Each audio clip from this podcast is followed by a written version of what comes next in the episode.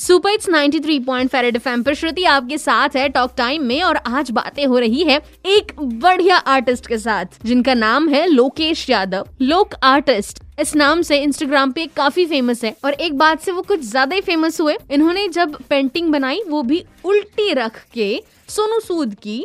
तो खुद सोनू सूद जी ने इन्हें फ़ोन किया थैंक यू बोलने के लिए।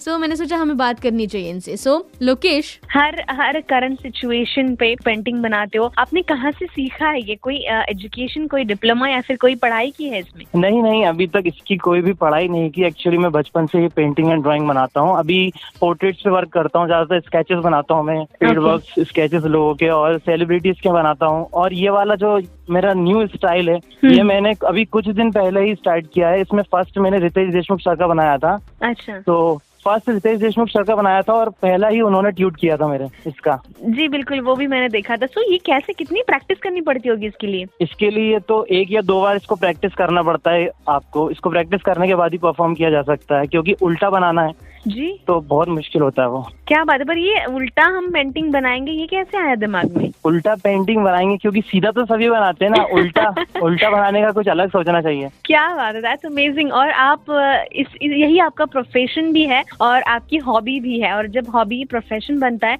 तो बहुत सक्सेसफुल बनता है इंसान। और इसको प्रोफेशन के तौर पे कैसे करते हो? प्रोफेशनल पे एक्चुअली ऐसा है कि इंटरनेशनली जो ऑल ओवर इंडिया में अपने स्केचेस डिलीवर करता हूँ मतलब जो भी पेड या कमीशन वर्क होते हैं और अदर कंट्रीज़ में भी करा चुका हूँ मतलब यूएस में इंग्लैंड में कनाडा में ऐसी जगह। सब जगह। तो ये प्रोफेशनली बिज़नेस के तौर पे एक आर्टिस्ट है। कोरोना टाइम्स में हो या फिर अदर टाइम्स में हो आर्ट जो है उसने बहुत लोगों को एंगेज रखा है हैप्पी रखा हम्म। है। तो आप भी एक आर्टिस्ट हो दिल से आपके लिए दुआ करूँगी कि आपका ये काम जो है ज़्यादा से ज़्यादा लोगों तक पहुँचे और और नए नए तरीके आप ढूंढ निकाले जिससे हमें और भी एंटरटेनमेंट मिले आपके इस ग्रेट आर्ट की तरफ़ से। So thank you so much आपने हमसे बात की और शायद मेरा भी लक हो उतना तो कभी मेरी भी पेंटिंग आप बनाइएगा। जी जी बिल्कुल बनाएँगे।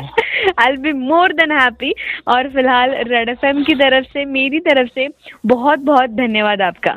थैंक यू श्रुति सो ये हमारे साथ थे लोक आर्टिस्ट लोकेश यादव। ये बातें कैसी लगी? बिल्कुल इनकी आर्ट की तरह ही स्पेशल मुझे ज़रूर बताइएगा। RJ under score Shruti is my insta handle हमारी दूसरी गपशप भी चलती रहेगी। सुनते रहिए टॉक टाइम श्रुति के साथ। बजाते रहो।